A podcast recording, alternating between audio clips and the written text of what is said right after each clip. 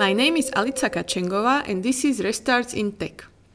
With guests from various tech professions, I talk about the challenges they faced in their beginnings and later, about how they overcame them, and about what you can learn from them. Because wherever they are now, at some point, they were at the beginning. With development team lead Kateryna Gurova, we will talk about the difficult beginnings in coding, about gaining self confidence, and about learning management skills. Hi, Katya, welcome to the podcast. Hi, Lice. Hi, thank you for inviting. Do you remember your first contact with computers or technologies? It was long time ago. uh, but yeah, actually, uh, when I was studying at school, I started to have computer around ninth grade, and before I didn't have any, and I didn't have any interaction with with any other computers.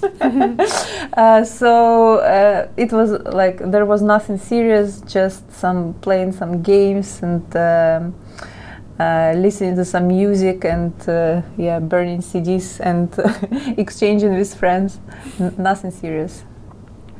So you didn't think about IT education? Um, not at all, not at all. I we we had some uh, informatics at school, um, but it was some just basic word uh, changing fonts yeah. and stuff, and nothing special. And uh, I didn't consider, I didn't know actually what it is much, so I didn't consider this as my uh, education. So what made you, in the end, choose IT as your field of study? well, um, uh, since I studied pretty well uh, at school and um, I received this golden medal we have in mm-hmm. Ukraine uh, for good studying, so I had good marks, so I could pick any university in my city or in Ukraine and try to go there. But like I was thinking about uh, some studying English language, maybe translator, technical translator, or law. So I didn't actually know what to do. Uh, uh, I didn't have any particular field mm-hmm. or area where I would like to stick to. So my mom, very talented woman, did research and um, advised me that I should study IT because there are a lot of bright opportunities and uh, this is the profession of the future. And I'm very grateful to her. yeah, and uh, actually, my school was more um, focused on humanitarian sciences, so I didn't have math uh, at school like much, so we had just one lesson per week of algebra. It was not enough, and um, yeah, I did. I took some additional math courses before entering the university. And how was it at the university? Was everything new for you? it was completely uh, everything new. It was completely a change of my world, of my perception of learning because um, I, I, had to spend long uh, evenings and even sometimes nights on trying to understand.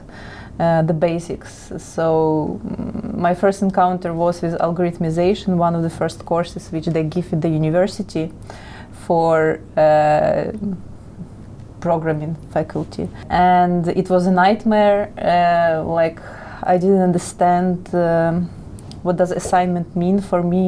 Uh, it was equals.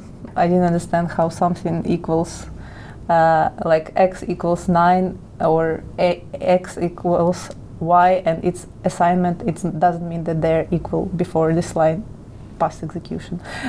Um, yeah, and uh, so really it took me uh, at the beginning too long to understand all this type of algorithms, such as sorting and others. The the worst was. Um, uh, binary trees and not only binary uh, and especially tree traversal.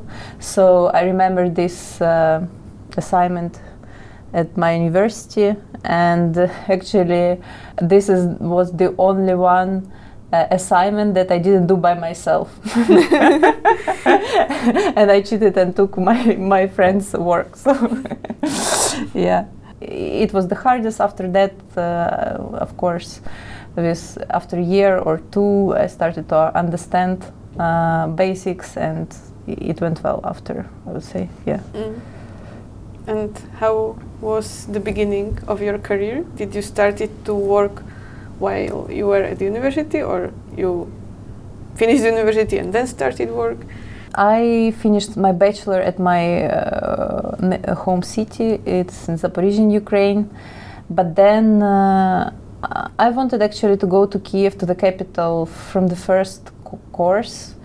But for some reason, I stayed at home and it didn't go. But I decided to uh, push it for my master, so I moved to Kiev. I studied in the National Aviation University there, but it was very different from uh, the bachelor degree because on bachelor the whole group was attending all lectures and all all uh, lessons. And in Kiev it was more common that people started to work earlier. So they were already working from second course full time almost. I don't know how it's possible to uh, to do full time job and study the university but they managed to do it. And uh, um, since nobody was going to the lectures almost i was one of two three people there.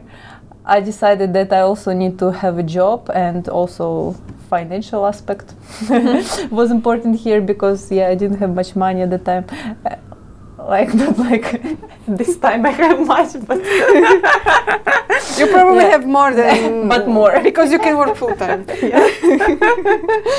so I started to look for my first job, uh, first serious job uh, as an engineer and uh, it was also not easy for me. I tried to pass multiple interviews um, but i failed multiple interviews. Around 8 9 i have even somewhere notes. Um, yeah i was refused uh, uh, like uh, a lot. So I, I tried to take any it related job uh, starting from tester, then Oracle database developer, C++ developer, um, different types of job. But I don't know. Uh, probably I didn't have enough knowledge. I didn't have I didn't have any experience. So at that time, it was not. I would say that uh, common to take graduates um, to the companies. So and, and do you also think that somehow it played the role how you were or were not were not able to um, market yourself because you said that like almost all of your classmates had a job yeah. had jobs I don't know actually. Probably they started somehow, uh, they referred to each other, or maybe something like mm-hmm. this. Uh, of course, uh, if they worked from second uh, course, they already had hands-on experience. I didn't. I mean, in uh, in the real the real job, mm-hmm. the real work. Mm, not sure, not sure. For me, it was very hard. Probably lack of knowledge, of course. Not probably, but for sure. Mm-hmm. mm-hmm. so many companies already had my CV, and uh, several months later, I continued to study to try to. Uh, I mean, uh, study at home, like uh, reading books, doing some pet projects. Uh, and um, several months later, uh, they called me from EPAM and uh, offered to pass an interview for junior position, junior.NET developer. And this is actually what I wanted from the beginning to be mm-hmm. a C sharp developer.NET. And uh, it passed well for me. They accepted me, like they took me, and um, yeah, I was very happy. And how mm-hmm. how was it? At your first job?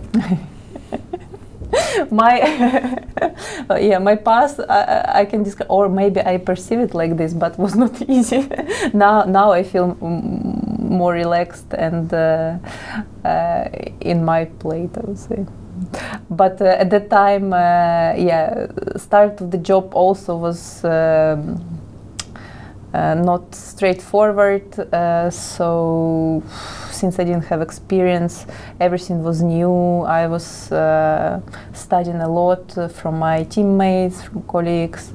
Uh, one of the first tasks were uh, merging pull requests and resolving conflicts, which yeah, that's something they don't teach you at the university. yeah, they, they don't they don't. and uh, a part of this, uh, of course, fixing bugs and stuff. Some easy bugs, um, easy to do, but a little bit uh, more complicated things like uh, like more complicated fix, not like renaming or uh, some string fix, but more uh, kind of adding new functionality. It went harder, I would say. So I had a mentor. He was strict to me. Uh, he he was very good, very technical devel- developer with a loud voice, and I remember how he was reviewing my pull requests on the whole area in the, in our open space, and I felt so shy. Oh my God, this motivated me a lot to study more and more design because uh, yeah, many times I had to completely rewrite everything that I did in in a better way, of course. But uh, of course, it pushed me to learn. Was there a moment which was like a breaking point when something changed, or was it still hard? Yeah, there was a moment when I already moved to Prague, was relocated to Prague with EPAM, this software development company. I also switched the project. My manager or my team lead advised me to switch the project, uh, like uh, basically the same team, but um, there was a kind of initiative, new idea to start the greenfield project for monitoring the other some pricing system.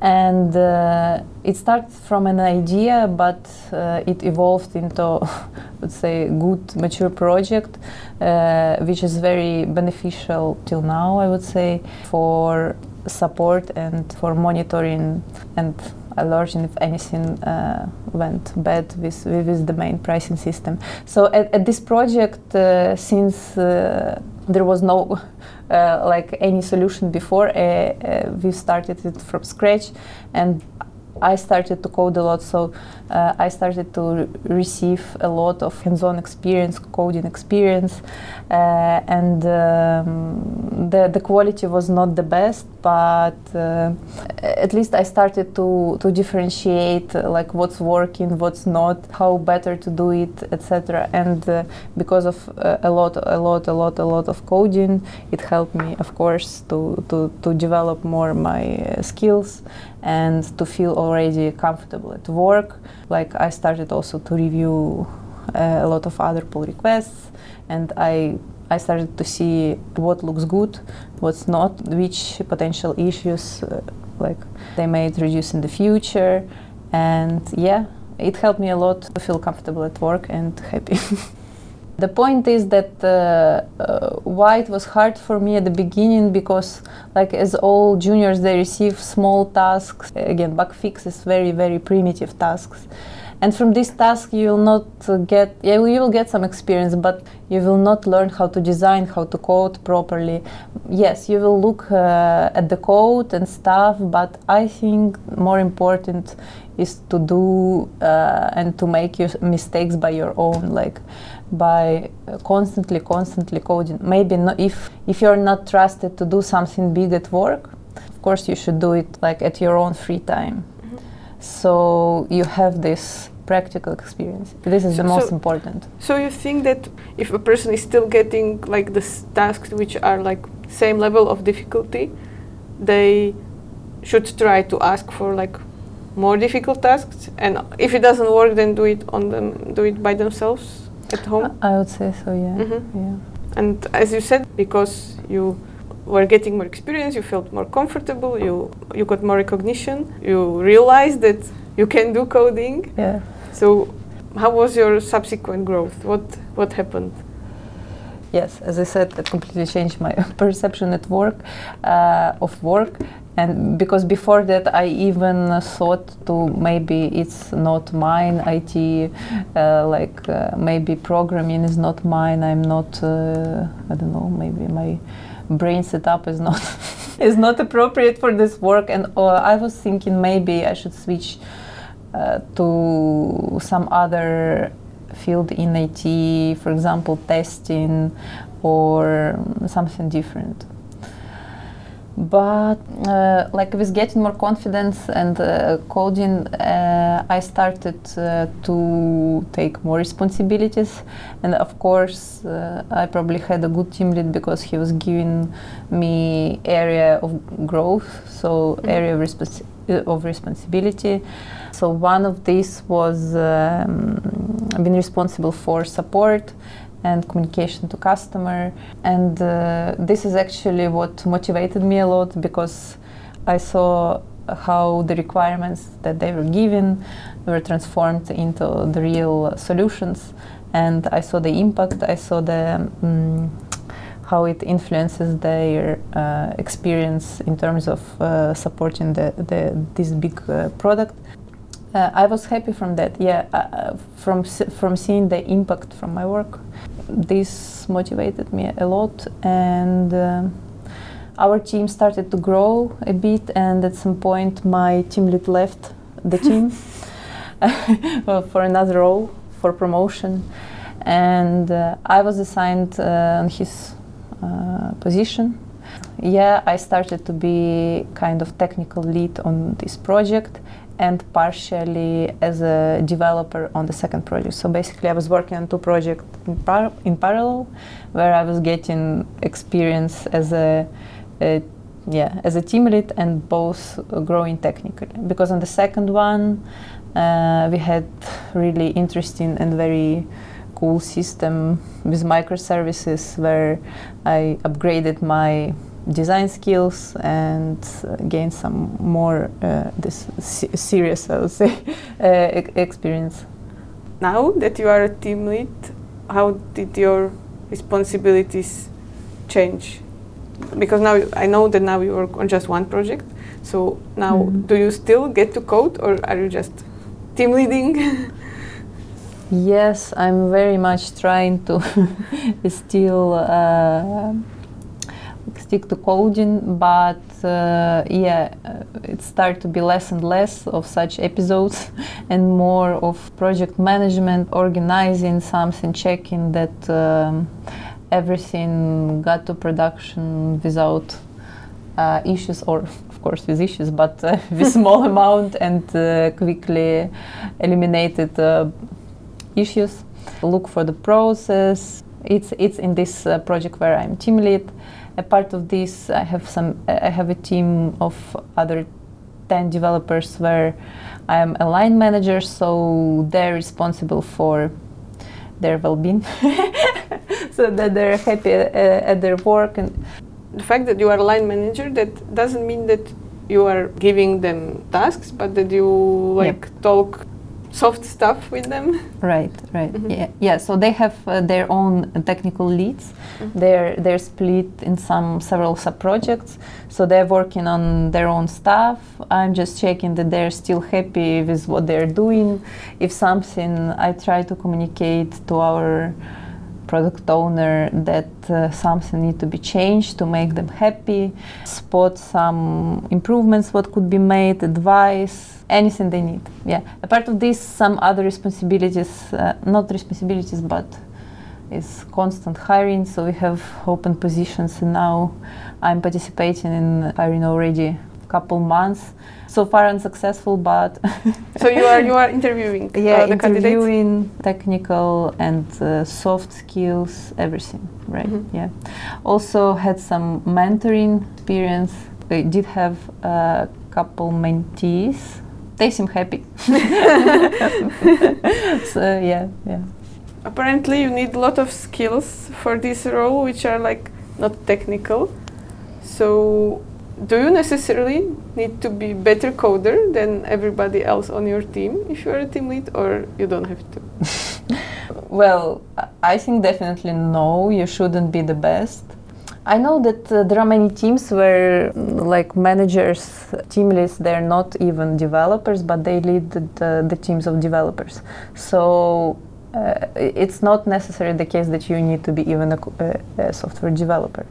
But I would say that uh, it is better when the person understands uh, what each particular colleague or teammate is doing and uh, can um discuss different, uh, for example, potential features, some design decisions. It shouldn't be like you're making the best decision and everybody stick to it, but you should uh, give uh, correct arguments and agree if uh, somebody offers or proposes better solution of course so you, you, you don't need to be definitely you don't need to be technically the best no. You, you, you should just uh, know your area yeah and try to stand for the best idea that was proposed within a team so what else? Uh, which skills are needed for this role? Of course, the most important is uh, responsible and reliable because it's your project and you, you, you carry responsibility for it. If something fails, first questions come to you and you need to know and to be able to defend your point of view and your